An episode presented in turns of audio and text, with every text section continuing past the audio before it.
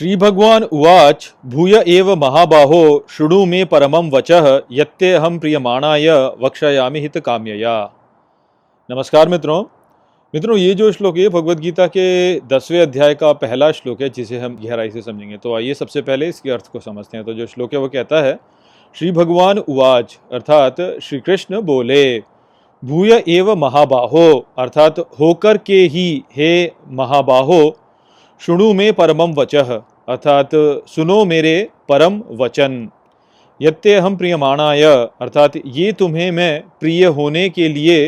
वक्षयामि हित काम्यया अर्थात बोलता हूँ हित की कामना से। तो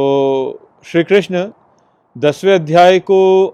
आरंभ करते हैं अर्जुन से ये कहकर कि जितनी शिक्षा मैंने तुम्हें अभी दी है उसको सुनने के पश्चात अब तुम मेरे परम वचनों को सुनो। ये मैं तुमको इसलिए बोल रहा हूँ क्योंकि तुम मेरे प्रिय हो और मैं तुम्हारे हित को ध्यान में रखते हुए या तुम्हारे हित की कामना से तुम्हें इन वचनों को बता रहा हूँ। तो यहाँ पर श्री कृष्ण का जो तात्पर्य है ये कहने से वो यही है कि अब तक जो तुमने पढ़ा है उससे तुम बहुत सी ज्ञान को अब प्राप्त कर चुके हो और क्योंकि तुम अब तक भी मेरे इन वचनों को सुन रहे हो और इसमें रुचि रखते हो तो इसलिए अब मैं तुम्हें और परम वचन बताऊंगा। तो यदि आप ये जो अध्ययन हम यहाँ पे कर रहे हैं उसको आरंभ से अब तक आप इसमें सम्मिलित हैं तो इसका अर्थ यही है कि आप अब भारतीय संस्कृति या भारतीय विचारधारा के बड़े ही गहन विचारों को भी अब अच्छे से समझते हैं। आप अब ये समझते हैं कि आत्मज्ञान बहुत ही महत्वपूर्ण है, जीवन का जो लक्ष्य है वह वास्तव में आत्मज्ञान ही है। आप अब ये भी समझते हैं कि अपने दुखों को पार करने का जो उपाय है वह यही है कि हम अपने सभी कर्मों के फलों को त्याग दें और निष्काम होकर के अपने कार्यों को करें। और आप यदि श्रद्धा रखते हैं तो अब आप अपने जीवन में ऐसा प्रयास करने भी लगे होंगे कि आप अपने कर्मों को निष्काम रूप से कर रहे होंगे, उसके फलों की कामना के परे जाकर के आप अपने कार्यों को केवल सभी के कल्याण के लिए कर रहे होंगे। आप अब ध्यान के महत्व को भी समझते होंगे और ध्यान लगाना आपके जीवन का अब एक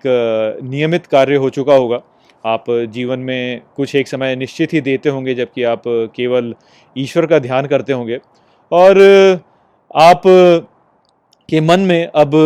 ईश्वर के प्रति एक भक्ति का भाव उत्पन्न हो गया होगा। आप इन शिक्षाओं को यदि अब अच्छे से समझ गए हैं और इनके प्रति श्रद्धा रखते हैं तो अब आप केवल ईश्वर से प्रेम करते होंगे और किसी भी इकाई से प्रेम अब आपका समाप्त हो गया होगा। समाप्त अर्थात आप सभी इकाइयों में ईश्वर को ही देखते होंगे और ईश्वर को प्रेम के द्वारा ही आप सभी को प्रेम करते होंगे। तो इस प्रकार का आपका एक मनोभाव अब विकसित हो चुका होगा यदि आप इन शिक्षाओं के प्रति एक श्रद्धा का भाव रखते हैं और जीवन में यही प्रयास कर रहे हैं कि आप श्री कृष्ण को पा सकें। और ये जो आपका प्रयास है ये पूरा आपका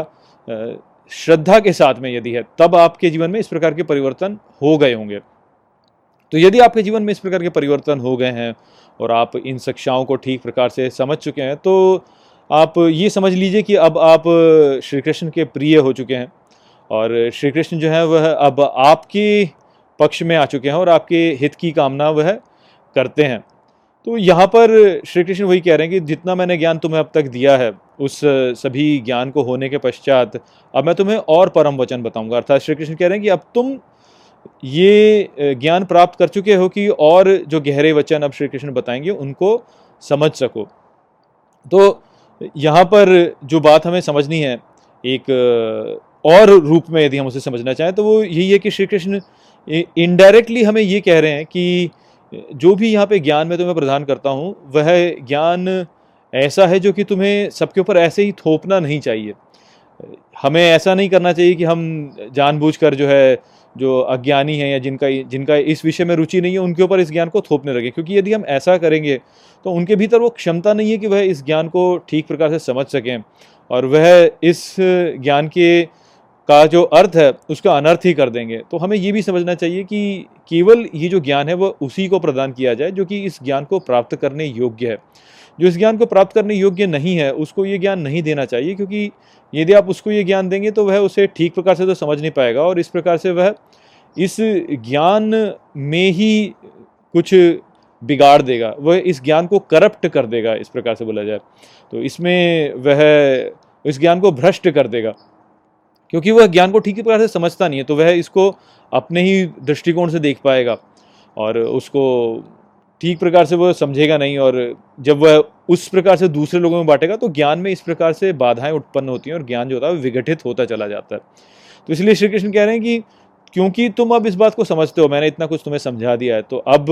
मैं तुम्हें और समझाऊंगा, क्योंकि अब तुम उस ज्ञान को प्राप्त करने के योग्य हो गए हो। तो हमें भी अपने जीवन में ऐसा ही करना चाहिए कि ज्ञान केवल उस व्यक्ति को देना चाहिए जो उस ज्ञान को प्राप्त करने योग्य हो। जो उस ज्ञान को प्राप्त करने योग्य नहीं है उसको यदि हम देंगे तो ज्ञान भ्रष्ट होता जाएगा।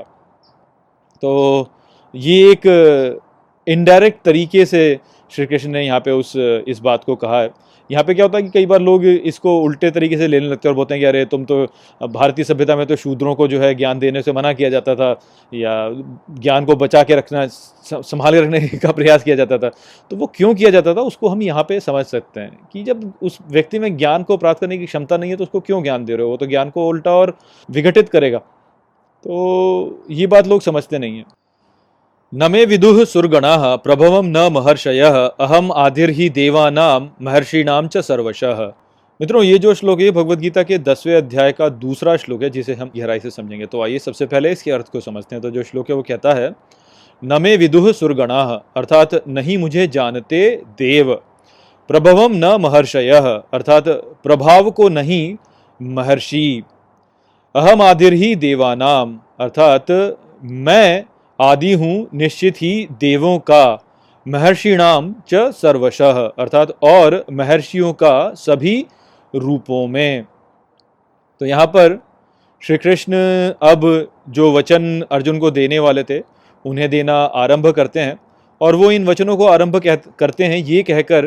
कि मुझे नहीं जानते देव और न ही मेरे प्रभाव को समझते हैं महर्षि, और ऐसा इसलिए है क्योंकि मैं इन सभी का आदि हूँ अर्थात इन सभी के पहले मैं आया हूँ, तो मैं इन सभी के होने का कारण हूँ। तो मैं इन सभी के होने का कारण हूँ और ये जो देव हैं और ये जो महर्षि हैं ये मेरा प्रभाव हैं। तो क्योंकि मैं इनका कारण हूँ और ये मेरे प्रभाव हैं इस कारण से ये मुझे नहीं समझ सकते, क्योंकि प्रभाव जो होता है वह सदा कारण के से उत्पन्न होता है तो कारण के नीचे होता है। तो प्रभाव जो होता है वह कभी भी कारण को पूर्ण रूप से नहीं समझ सकता, क्योंकि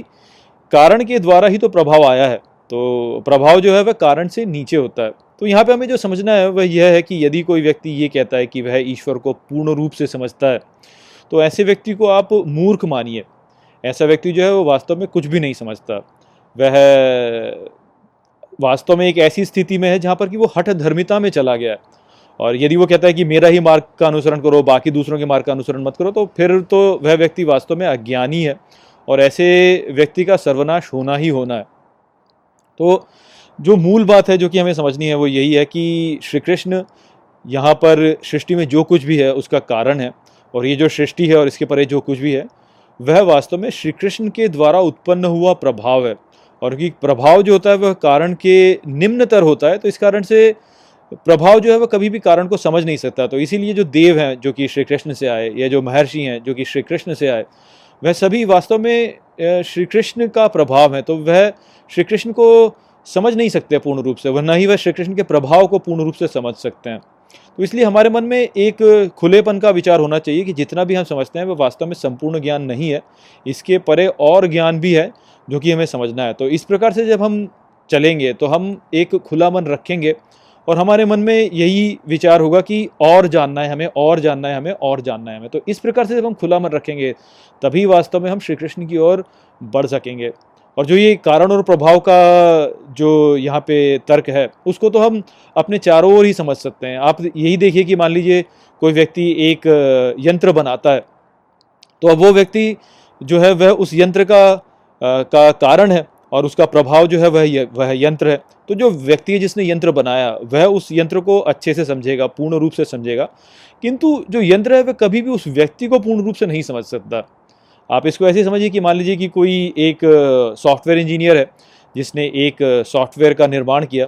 तो वो जो सॉफ्टवेयर इंजीनियर है वह उस सॉफ्टवेयर को पूर्ण रूप से समझेगा, किंतु जो सॉफ्टवेयर है जिसको उसने बनाया वह कभी भी उस व्यक्ति को पूर्ण रूप से नहीं समझ सकता। किंतु तब भी आज के समय आप देखेंगे कि बहुत से ऐसे लोग हैं जो कि इस तर्क के परे जाते हैं। ये तर्क वास्तव में बहुत ही सरल है कि कभी भी जो प्रभाव है वह कारण को पूर्ण रूप से नहीं समझ सकता, किंतु तब भी आज के समय आप देखेंगे कि बहुत से लोग ऐसा तर्क लगाते हैं, विशेष रूप से कृत्रिम बुद्धिमत्ता अर्थात आर्टिफिशियल इंटेलिजेंस के उसमें, कि बोलते हैं कि AI जो है वह वास्तव में सिद्ध कर देगा कि ईश्वर नहीं है, क्योंकि AI जो होगा वह भी चेतन होगा और वह चेतन होकर के समझ लेगा सब कुछ, वह सब कुछ समझ लेगा। तो ऐसे लोग वास्तव में ये नहीं समझते कि अरे तुम स्वयं ही ईश्वर को पूर्ण रूप से नहीं समझ सकते, तो वह जो तुम सॉफ्टवेयर बनाओगे वह तो कहाँ से समझेगा। ठीक है, माना कि उसमें चेतना है, किंतु वो जो चेतना है वह बहुत ही निम्न स्तर की चेतना है, वह चेतना बहुत ही निम्न स्तर की है, और वह निम्न स्तर की चेतना जो चेतना का भी स्रोत है उसको कैसे समझ पाएगी, नहीं समझ सकती, तुम नहीं समझ सकते। जो सॉफ्टवेयर लिखने वाला व्यक्ति है वह ही ईश्वर को पूर्ण रूप से नहीं समझ सकता, तो उसके द्वारा लिखा गया जो प्रोग्राम है वह तो क्या समझेगा। तो इस बात को नहीं समझते लोग। और आपको ये भी समझना चाहिए ना कि जो सॉफ्टवेयर इंजीनियर है जिसने कि उस सॉफ्टवेयर को लिखा, उसने कुछ नियमों के द्वारा उस सॉफ्टवेयर को लिखा ना, तो वो जो सॉफ्टवेयर उसने लिखा वह केवल उन नियमों तक सीमित है, और जो लिखने वाला है वह तो उन नियमों के परे है, वह तो उन नियमों के परे भी सोच सकता है, वो सॉफ्टवेयर जो उन नियमों के परे नहीं सोच सकता। तो इस प्रकार से जो सोचने वाला है, जो लिखने वाला है, वह उस सॉफ्टवेयर से बड़ा ही हुआ ना, वह उस सॉफ्टवेयर से अधिक दूरी तक सोच सकता है। उसकी जो चेतना है वह उस सॉफ्टवेयर की चेतना से कहीं अधिक है, जो सॉफ्टवेयर की चेतना होगी वह केवल सीमित होगी। तो ये जो चेतना के स्तर हैं कि कहाँ तक चेतना की सीमा जाती है,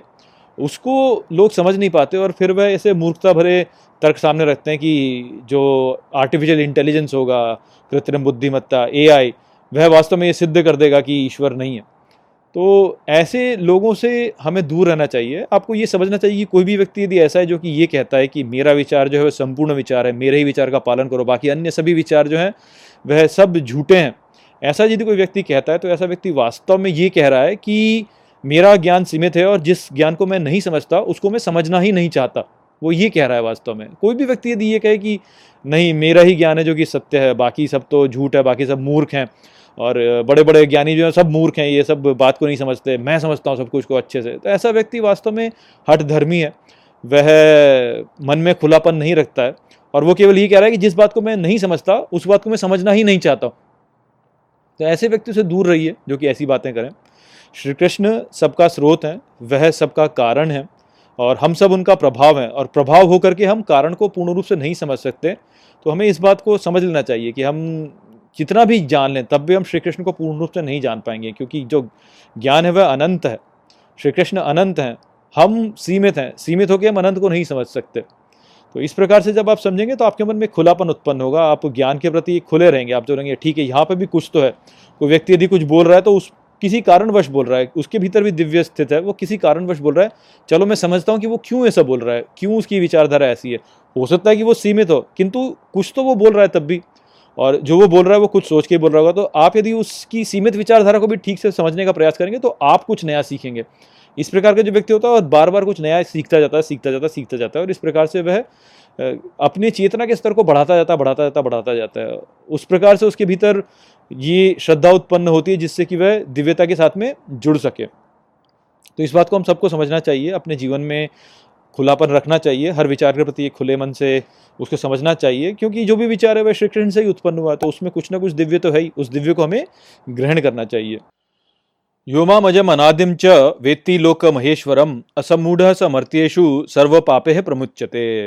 मित्रों, ये जो श्लोक है भगवद्गीता के 10वें अध्याय का 3रा श्लोक है, जिसे हम गहराई से समझेंगे। तो आइए सबसे पहले इसके अर्थ को समझते हैं। तो जो श्लोक है वो कहता है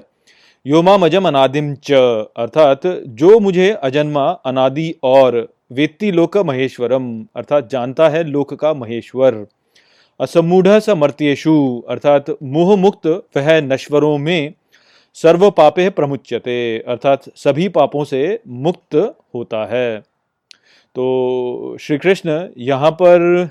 ऐसे व्यक्ति का वर्णन कर रहे हैं जो कि पाप से मुक्त होकर के कार्य कर रहा होता है। तो वो यहाँ पे कहते हैं कि वो व्यक्ति जो कि मुझे अजन्मा, अनादि और लोक का महेश्वर जानता है, वह नश्वरों में मोह मुक्त होता है और मोह मुक्त होकर के वह सभी पापों से मुक्त होता है। तो यहाँ पर श्री कृष्ण यही समझा रहे हैं कि जो व्यक्ति श्री कृष्ण को अच्छे से जान लेता है, वह व्यक्ति जो भी कर्म करता है वह उसका कर्म पाप से मुक्त होता है। तो यहाँ पर हमें ये समझना है कि ऐसा क्यों होता है, और इसको समझने के लिए हमें पहले ये समझना होगा कि पाप वास्तव में क्या होता है। तो वास्तव में पाप जो होता है उसकी परिभाषा कुछ ऐसे की जाती है कि दिव्य जो नियम है इस सृष्टि में चलने वाला, उस दिव्य नियम के विरुद्ध किया गया जो कार्य होता है वह पाप होता है। अब यहाँ पर जो हमें समझना है वो यही है कि दिव्य नियम क्या होता है, और हर व्यक्ति अपना अपना एक दिव्य नियम बता सकता है। तर्क का उपयोग करके लोग अपना अपना दिव्य नियम बताते हैं, अलग अलग समाज जो होते हैं वह भी अपना अपना एक अलग अलग दिव्य नियम बताते हैं। किंतु हमें जो समझना है दिव्य नियम को, वो यही है कि जो दिव्यता चाहती है करना, वो जो कार्य है यदि वो दिव्यता के अनुरूप किया जाए तो तब वह पुण्य होगा, और यदि उसे दिव्यता के विरुद्ध किया जाए तो वह पाप होगा। और दिव्यता जो होती है वह श्री कृष्ण है, और हम ये तो जान ही चुके हैं कि श्री कृष्ण जो है वह हमारा मूल है, अर्थात सभी जो जीव इस सृष्टि में उपस्थित हैं या सभी भूत जो इस सृष्टि में उपस्थित हैं, उन सभी का जो बीज है वह श्री कृष्ण है। तो उस रूप से देखा जाए तो हमारा जो मूल है वह भी श्री कृष्ण है। तो हमारे भीतर एक दिव्यता विद्यमान है, और वो जो दिव्यता होती है उसके साथ यदि आप जुड़े रहें तो तब आप दिव्य नियम को समझ पाएंगे। तर्क जो होता है वह कई बार ऐसे स्थिति में अनुचित हो जाता है। तो जो दिव्यता हमारे भीतर उपस्थित है वास्तव में वही जानती है कि क्या उचित कार्य है और क्या अनुचित कार्य है। तो जो व्यक्ति अपने भीतरी दिव्यता के साथ में रह करके कार्य करेगा वह व्यक्ति ही ऐसा होगा जो कि पाप मुक्त हो पाएगा, क्योंकि वह अपना जो उसका स्वयं का जो उसका अहंकार है उससे जुड़ करके कार्य नहीं कर रहा होता, वह अपने कार्य को दिव्यता के साथ में जुड़ करके कर रहा होता। और हम जैसे कि हमने समझा कि हमारा जो मूल है वह वास्तव में ये दिव्यता ही है। अपनी अज्ञानता के कारण ऐसा होता है कि हम अपने शरीर से अपनी पहचान बना लेते हैं और ये मानने लगते हैं कि हम हमारा शरीर हैं, जबकि वास्तव में तो जो हमारा मूल है वह श्री कृष्ण ही है। तो जो व्यक्ति अपने मूल के साथ में जुड़ जाता है और अपने मूल के साथ में रह कर के जो व्यक्ति अपना कार्य करता है, वह व्यक्ति ही वास्तव में ऐसा कार्य कर रहा होता है जो कि दिव्यता के साथ में अनुरूप है, क्योंकि उसने अपने अहंकार के लिए कार्य नहीं किया, उसने अपना जो कार्य किया वह दिव्यता के लिए कार्य किया। ऐसा जो व्यक्ति होगा वह कभी पाप कर ही नहीं सकता, क्योंकि जो दिव्यता है वह स्वयं में परिपूर्ण है और दिव्यता जो है वह शुद्ध है। वह कभी भी कोई भी कार्य ऐसा नहीं करेगी जो कि दिव्यता के विरुद्ध है, क्योंकि वही तो दिव्यता है। तो ये बात यहाँ पे श्री कृष्ण समझा रहे हैं कि जो व्यक्ति श्री कृष्ण को जान लेता है, अर्थात जो अपने मूल को जान लेता है जो कि दिव्यता है, और उसी के लिए कार्य करता है, अपने अहंकार के लिए कार्य नहीं करता, अपने शरीर के लिए कार्य नहीं करता, ऐसा जो व्यक्ति होता है वह दिव्यता के साथ रह के कार्य करेगा, और ऐसा जो कार्य है वह कभी पाप हो ही नहीं सकता, क्योंकि पाप की परिभाषा ही दिव्य के विरुद्ध किया गया कार्य है। बुद्धिर्ज्ञानम असम्मोह क्षमा सत्यम दमः शमः सुखम दुखम भवो अभावो भयम च अभयम एव च। मित्रों, ये जो श्लोक है भगवद गीता के 10वें अध्याय का 4था श्लोक है, जिसे हम शाब्दिक रूप से समझेंगे, क्योंकि इसका जो संपूर्ण भावार्थ है उसे हम केवल तभी समझ सकते हैं जब हम 4th और 5वें दोनों श्लोकों को एक साथ में समझें। तो ये जो श्लोक है वो कहता है बुद्धिर्ज्ञानम असम्मोह, अर्थात बुद्धि ज्ञान मन की स्पष्टता, क्षमा सत्यम दमः शमः, अर्थात क्षमा सत्य आत्मसंयम शांति, सुखम दुखम भवो अभावो, अर्थात सुख दुख होने न होने को, भयम च अभयम एव च, अर्थात भय और अभय को भी। तो श्री कृष्ण यहाँ पर कुछ भाव हैं जिनको कि बता रहे हैं, और वो इसी श्लोक में कुछ भावों को बताते हैं और अगले श्लोक में कुछ अन्य और भावों को बताएंगे, और फिर वो बोलेंगे कि ये जो सारे भाव हैं ये मेरे द्वारा ही उत्पन्न होते हैं।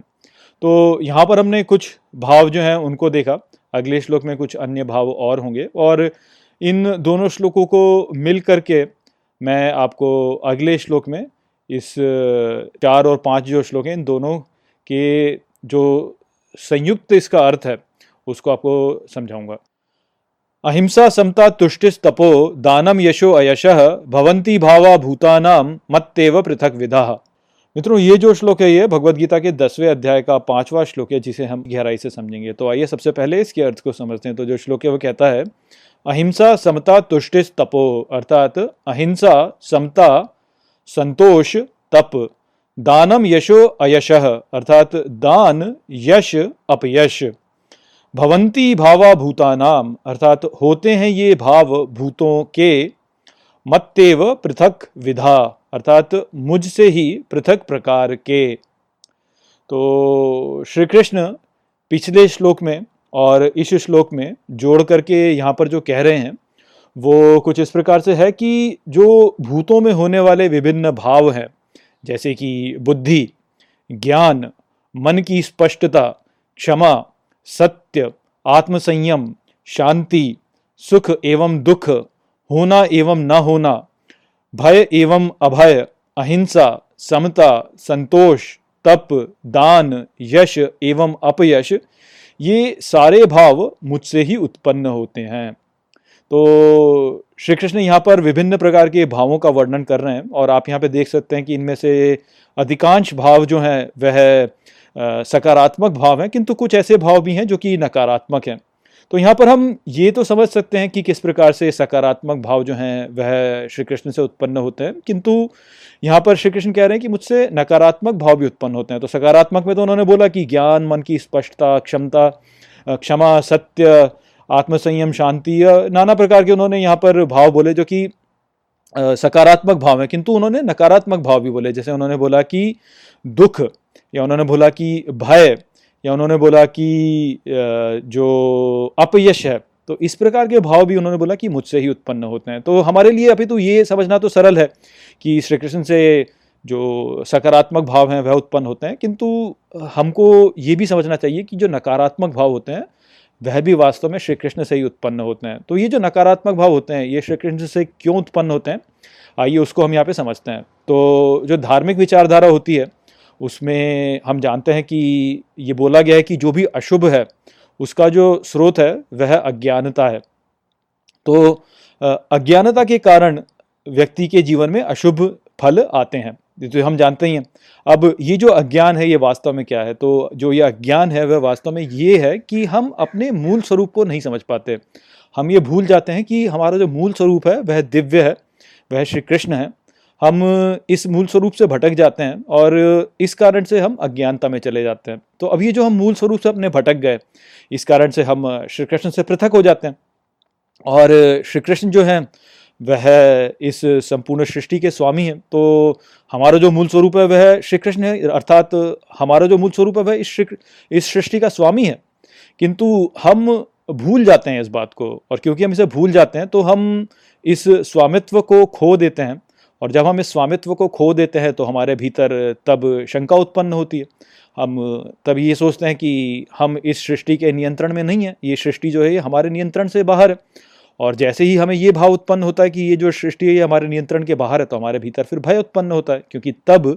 हम इस सृष्टि की जो पहलू हैं, जो कि अनिश्चितताएं लेके आता है, उनके प्रति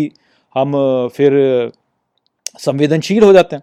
तो क्योंकि हम संवेदनशील हो जाते हैं इस संसार में, इस सृष्टि में हो रही जो भी अनिश्चितताएँ हैं, तो इस कारण से हमारे भीतर भय उत्पन्न होता है। और ये जो भय होता है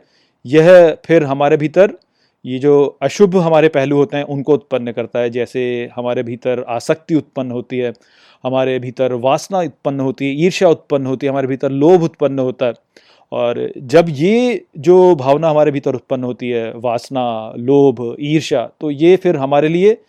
अपयश लेके आता है, ये हमारे लिए दुख लेके आता है। तो इस प्रकार से ये जो अज्ञानता के द्वारा उत्पन्न हुए ये जो भाव थे हमारे भीतर, ये हमारे लिए उत्पन्न होते हैं। तो ये हमारे पास आए कहाँ से? ये वास्तव में हमारे पास श्री कृष्ण से ही आए, क्योंकि श्री कृष्ण ही तो हमारा मूल है।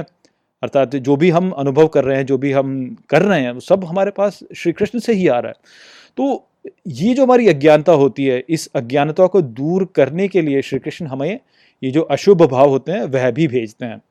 इन अशुभ भावों को जब हम अनुभव करते हैं तो उसके द्वारा ही हम फिर श्री कृष्ण के समीप जा पाते हैं। और हमें यहाँ पे ये भी समझना चाहिए कि यदि हम श्री कृष्ण के साथ में जुड़े रहें तो ये नकारात्मक पहलू कभी आएंगे ही नहीं हमारे पास, तब तो हम सदा जो है सकारात्मक पहलुओं में रहेंगे, तो अशुभ हमारे पास नहीं आएगा, शुभ ही शुभ हमारे पास में रहेगा। तो ये जो यहाँ पे भाव है यही वास्तव में जो कबीर का दोहा है उसको समझा ता है, जहाँ पे कबीर कहते हैं कि सुख में सिमरन सब करे, दुख में करे ना कोई, जो सुख में सिमरन करे तो दुख काहे होए। तो वही बात है कि लोग जो होते हैं जब उनको सुख होता है तब तो वह श्री कृष्ण को भूल जाते हैं, और फिर जब उन्हें दुख होता है तब वो श्री कृष्ण का स्मरण करते हैं। तो यदि व्यक्ति जो है वह सदा स्मरण करता ही रहे श्री कृष्ण का तो तब तो दुख होएगा ही नहीं, तब तो कुछ अशुभ आएगा ही नहीं, क्योंकि तब तो आप श्री कृष्ण से ही जुड़े हुए हैं। तो यही बात है जो कि यहाँ पे इन दो श्लोकों के द्वारा श्री कृष्ण समझा रहे हैं कि सकारात्मक और नकारात्मक दोनों ही पहलू मुझसे उत्पन्न होते हैं। सकारात्मक पहलू उत्पन्न होते हैं जब व्यक्ति मुझसे जुड़ा रहता है, और नकारात्मक पहलू तब उत्पन्न होते हैं जब व्यक्ति मुझे भूल जाता है। तो जब मुझे वो भूल जाता है तो मैं उन्हें फिर ये नकारात्मक पहलू भेजता हूँ ताकि वह मेरा स्मरण कर सकें। महर्षयः सप्त पूर्वे चत्वारो मनवस्तथा मद्भावा मनसा जाता येषां लोक इमा प्रजाः। मित्रों, ये जो श्लोक है भगवद गीता के 10वें अध्याय का 6ठा श्लोक है जिसे हम गहराई से समझेंगे। तो आइए सबसे पहले इसके अर्थ को समझते हैं। तो जो श्लोक है वो कहता है महर्षयः सप्त पूर्वे, अर्थात 7 महर्षि पूर्व में, चत्वारो मनवस्तथा, अर्थात 4 तथा मनु, मद्भावा मनसा जाता, अर्थात मुझसे हुए, मन उसका जन्मा, येषाम लोक इमा प्रजा, अर्थात जो यह लोक में सारी प्रजा है। तो श्री कृष्ण यहाँ पर अर्जुन से कहते हैं कि जो 7 महर्षि हैं, जो 4 सनक आदि हैं और जो सभी मनु हैं, वह सब मुझसे जन्मे हैं, और इसके पश्चात जो इस जगत में सारी प्रजा है उसका मन तब जन्मा। तो यहाँ पर श्री कृष्ण 7 महर्षियों के बारे में बोल रहे हैं, वे सनक आदि के बारे में बोल रहे हैं और वे मनुओं के बारे में बोल रहे हैं। अब प्रायः होता क्या है कि लोग ये सोचते हैं कि जो महर्षि थे, जो मनु थे या जो सनक आदि थे, ये सभी वास्तव में पुरुष रहे हैं जो कि सबसे पहले आए, ब्रह्मा के द्वारा उत्पन्न हुए और उसके पश्चात ये प्रजापति बने और इनके द्वारा फिर प्रजा आगे बढ़ी। तो इस प्रकार से कल्पना की जाती है कि आप यदि समय में पीछे जाएं तो तब ये ऐसे जो ये लोग थे ये वास्तव में रहे होंगे, किंतु इस प्रकार से सोचना एक उचित सोच नहीं है, क्योंकि यदि आप ग्रंथों को पढ़ें और वहाँ पर देखें तो महर्षियों का उल्लेख अलग अलग कालों में हमें देखने को मिलता है। सनक आदि तो ऐसे हैं जो कि सदा बच्चे ही रहते हैं, वे तो बड़े होते ही नहीं, और मनु जो हैं, मनु ऐसे बोला जाता है कि जब भी एक मनवंतर आरंभ होता है तो उसमें मनु आते हैं और मनु फिर कुछ परिभाषित करते हैं। तो ये जो यहाँ पे विचार है मनुओं का या सनक आदि का या महर्षियों का, ये एक ऐसा विचार है जिसमें हमें समझना चाहिए कि ये वास्तव में ऐसे व्यक्ति नहीं है, ये भी प्रतीक ही हैं, ये भी हमारे लिए प्रतीक हैं, ये कोई भौतिक व्यक्ति नहीं है। और ये क्योंकि प्रजापति कहलाए जाते हैं तो इसी कारण से ये प्रजा के विभिन्न पहलुओं को दर्शाने वाले प्रतीक हैं। तो जो भी आप ज्ञान देखते हैं जो कि हमारी संस्कृति में लाया गया है, तो उसको यदि आप देखें तो उनको पीछे पीछे यदि देखा जाए तो उनका जो मूल होता है वह इन्हीं में से किसी न किसी को प्रदान किया जाता है। तो जैसे बृहस्पति हो गए या विश्वामित्र हो गए या अगस्त्य हो गए। तो इस प्रकार से जो भी हमारे वेदों में जो भी है, जो भी ज्ञान दिया गया, उनको इन्हीं को दिया जाता है कि इन्होंने जो है वो लेके आए, या जो आगे जो हमारे लिखे गए हैं जो ग्रंथ, उनमें भी ऐसा ही कहा जाता है कि ये इनको ही जो है इसका श्रेय दिया जाता है। तो इससे हमें यह स्पष्ट पता चलता है कि जो ज्ञान की परंपरा है हमारी संस्कृति में जो चलती आ रही है, उसमें इनका एक योगदान है। ये ज्ञान की परंपरा के प्रतीक हैं कि किस प्रकार से जब सभ्यता आगे बढ़ती है और किस प्रकार से जब ज्ञान बढ़ता है तो वो जो ज्ञान बढ़ाने वाला होता है, तो वो जो पहलू है उसको यहाँ पे इनके द्वारा दर्शाया जाता है। अब यहाँ पे समस्या क्या होती है कि क्योंकि हमारी जो संस्कृति है उसमें बहुत सारे ग्रंथों को लिखा गया है, हमारी संस्कृति जो है कई चक्रों के द्वारा गई है, तो इस कारण से आपको कई बार इनमें परस्पर विरोध दिखेगा, जिस कारण से इनको ठीक प्रकार से समझ पाना बड़ा ही कठिन हो जाता है कि आप किसी एक ग्रंथ में देखेंगे तो सप्तऋषि कुछ 5-7 बताए हैं, वहीं यदि किसी अब दूसरे ग्रंथ को देखेंगे तो वहाँ पे कोई और 7 सप्तऋषि बताए हैं, और किसी ग्रंथ में सप्तऋषि का पहलू या किसी का भी पहलू अपने आप में एक होता है, दूसरे में कुछ और होता है। तो इस प्रकार से कई बार होता ही है कि इनको ठीक प्रकार से समझ पाना हमारे लिए बहुत ही कठिन हो जाता है, और ऐसा मूलतः इस कारण से हुआ है क्योंकि हमारी सभ्यता में खुलापन रहा है। कभी भी ऐसा नहीं है कि केवल एक ही संप्रदाय है, सभी संप्रदाय, बहुत से संप्रदाय रहे हैं और सभी विचारों को सम्मिलित किया गया। तो इस कारण से जब भी कोई व्यक्ति कुछ भी लिखता था तो वह अपने सहज बोध के अनुसार इनका विवरण करता था, और क्योंकि हर व्यक्ति का अपना एक अलग सहज बोध हुआ करता था, हमारा जो समाज है वह सब्जेक्टिव रहा है, ऑब्जेक्टिव नहीं रहा है, तो हर किसी का अपना एक अलग सहजबोध रहा होगा। इस कारण से हर किसी ने अपने बोध के अनुसार व्याख्या की है, और इस कारण से इतना भ्रम जो है वह उत्पन्न हो गया कि ठीक प्रकार से समझ में नहीं आता है कि ये वास्तव में दर्शाते क्या हैं। तो गहराई में ना जाते हुए इसके, क्योंकि इनको यदि और गहरे से समझना हो तो हमें बहुत सारे अन्य ग्रंथों को भी समझना पड़ेगा, तो गहराई में तो हम नहीं जाएंगे। हमको यहाँ पे केवल इतना समझना है कि ये जो समाज हम अपने चारों ओर देखते हैं, ये जो सृष्टि हम चारों ओर देखते हैं, जो विज्ञान में प्रगति है, जो दूसरे जो हमारे विषय हैं उनमें जो प्रगति है, सामाजिक विचारधाराओं में प्रगति, तो ये जो भी प्रगति है, जो भी ये ज्ञान है जो हमने अपने पास संरक्षित किया है,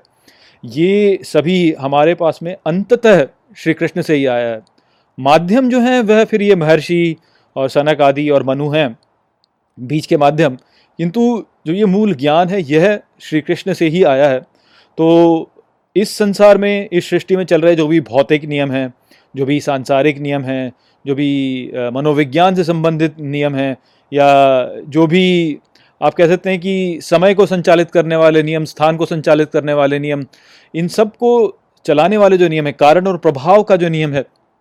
ये सभी नियम वास्तव में श्री कृष्ण से ही उत्पन्न हुए हैं। और यहाँ पर गीता के संदर्भ में हम कहते हैं कि यह श्री कृष्ण से उत्पन्न हुए हैं, किंतु यदि कोई दूसरे संप्रदाय के अनुसार देखा जाए तो ये जो भी आप उनको अपना सर्वोच्च ईश्वर मानते हैं उनसे उत्पन्न हुआ है। तो वो विचार है जो कि यहाँ पर श्री कृष्ण कह रहे हैं कि ये सभी मुझसे उत्पन्न हुए, और फिर इनसे जो है मन जन्मा प्रजा का। तो प्रजा को का जो मन है वो मन वास्तव में क्या होता है? मन वो है जो कि जानता है, जानना जो होता है मन के द्वारा संभव हो पाता है। तो वो जो जानना है, जो ज्ञान है, जो कि सब जो हमने संरक्षित किया है हमारी सभ्यता में, वो सभी जो ज्ञान जो संरक्षित है, जिसको कि हम सभी जानते हैं, वह जानना और वह ज्ञान, वह सभी श्री कृष्ण से आया है, ऐसा यहाँ पे श्री कृष्ण कह रहे हैं। एतां विभूतिम योगम च मम यो वेत्ति तत्वतः सो अविकम्पेन योगेन युज्यते नात्र संशयः।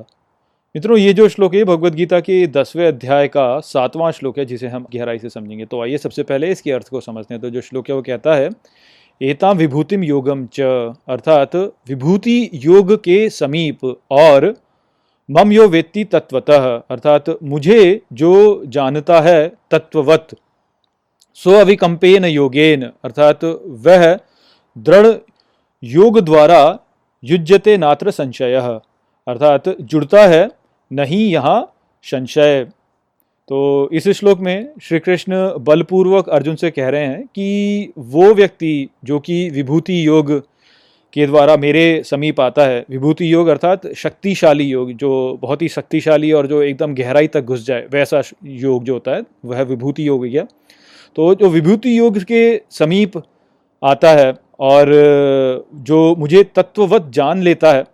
वह दृढ़ योग द्वारा मुझसे जुड़ जाता है, इसमें कोई भी संशय नहीं है। तो यहाँ पर जो बलपूर्वक बात यहाँ पे श्री कृष्ण ने कही है वह यही है कि तुम संशय मत करो। वास्तव में होता क्या है कि हमारे और श्री कृष्ण की ओर बढ़ती हुई जो यात्रा है हमारी, उसमें जो सबसे बड़ी बाधा है वह हमारा संशय ही होता है। हम विश्वास नहीं कर पाते हैं जो शिक्षाएं यहाँ पर श्री कृष्ण दे रहे हैं, तो हम वास्तव में श्री कृष्ण के अस्तित्व पर विश्वास नहीं कर पाते। हमको ये पक्के से नहीं लगता है कि यदि हम योग करेंगे, यदि हम एक नैतिक जीवन जिएंगे तो हम दिव्यता को प्राप्त करेंगे। इस पर हमारा विश्वास नहीं होता। तो क्योंकि हमारा इस पर विश्वास नहीं होता, यही कारण है कि हम श्री कृष्ण तक पहुंच नहीं पाते, क्योंकि हम श्री कृष्ण के अस्तित्व पर ही विश्वास नहीं कर पाते हैं। हमको ये विश्वास ही नहीं होता कि यदि हम अच्छे कार्य करेंगे तो श्री कृष्ण हमारी देखभाल करेंगे, तो हमें श्री कृष्ण पर भी विश्वास नहीं है। तो ये जो हमारा संशय होता है, यह ही वास्तव में वो बाधा है जो कि हमें श्री कृष्ण तक पहुंचने से रोकती है।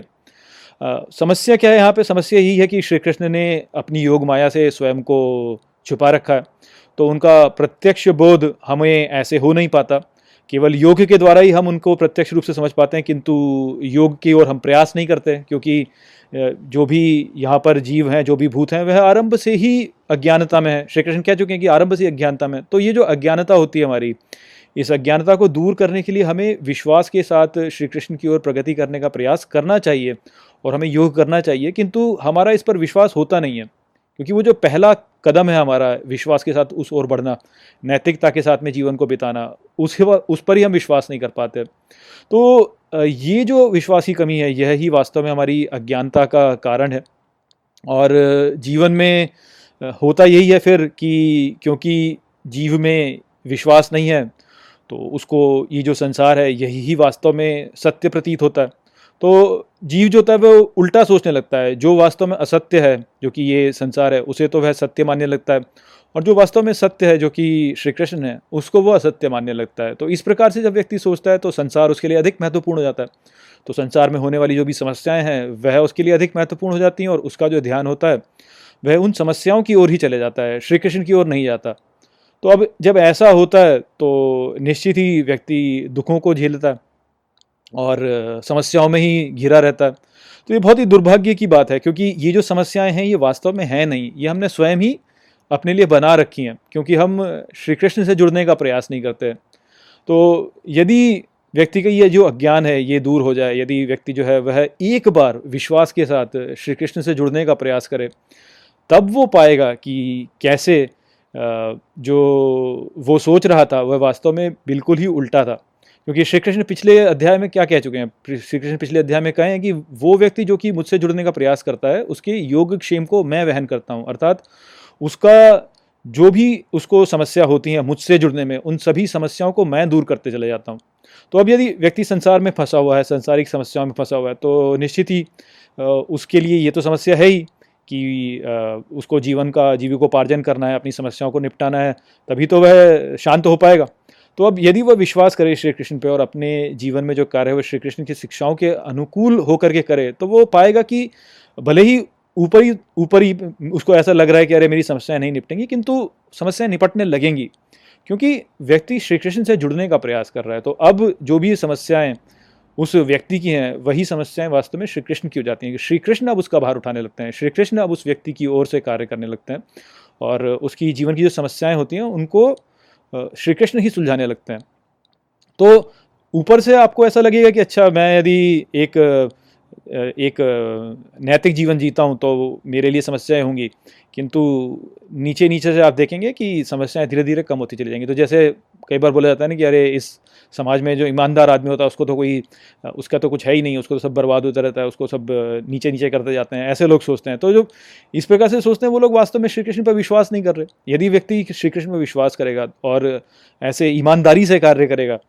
तो आप देखिएगा, लंबे अंतराल में आप देखिएगा कि वो व्यक्ति ही वास्तव में एक श्रेष्ठ स्थान को प्राप्त कर पाएगा। जो व्यक्ति जो है ईमानदारी के विरुद्ध चला जाएगा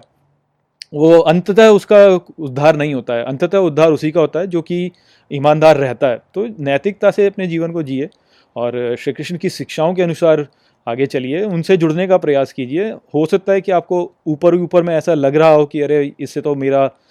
काम नहीं बनेगा और मुझे हानि होगी, किंतु श्री कृष्ण को आप जब अपनी ओर ले आएंगे तो आपकी समस्याएं धीरे धीरे हल होती चली जाएंगी। तो इसीलिए विश्वास कीजिए, उनसे जुड़ने का प्रयास कीजिए। आप यदि उनसे जुड़ने का प्रयास करेंगे तो आप श्री कृष्ण को अपनी ओर ले आएंगे और फिर श्री कृष्ण ही आपकी समस्याओं को सुलझाने लगेंगे। तो इसलिए ये जो समाज में हम या इस संसार में जो समस्याएं हम लोग जूझ रहे हैं ये वास्तव में हमारी स्वयं की ही बनाई हुई हैं, ये वास्तव में है नहीं। वास्तव में इनसे निपट पाना बड़ा ही सरल है, केवल श्री कृष्ण के आगे आत्मसमर्पण करना है। तो जो व्यक्ति दृढ़ता के साथ में योग करता है, जो कभी भी अपनी अडिगता से हटता नहीं है, अडिग होकर के जो है काम करता है अपने सारे और श्री कृष्ण से जुड़े रहने का प्रयास करता है, उसकी समस्याओं का समाधान श्री कृष्ण स्वयं ही कर देते हैं, उसको कोई समस्या नहीं होती। तो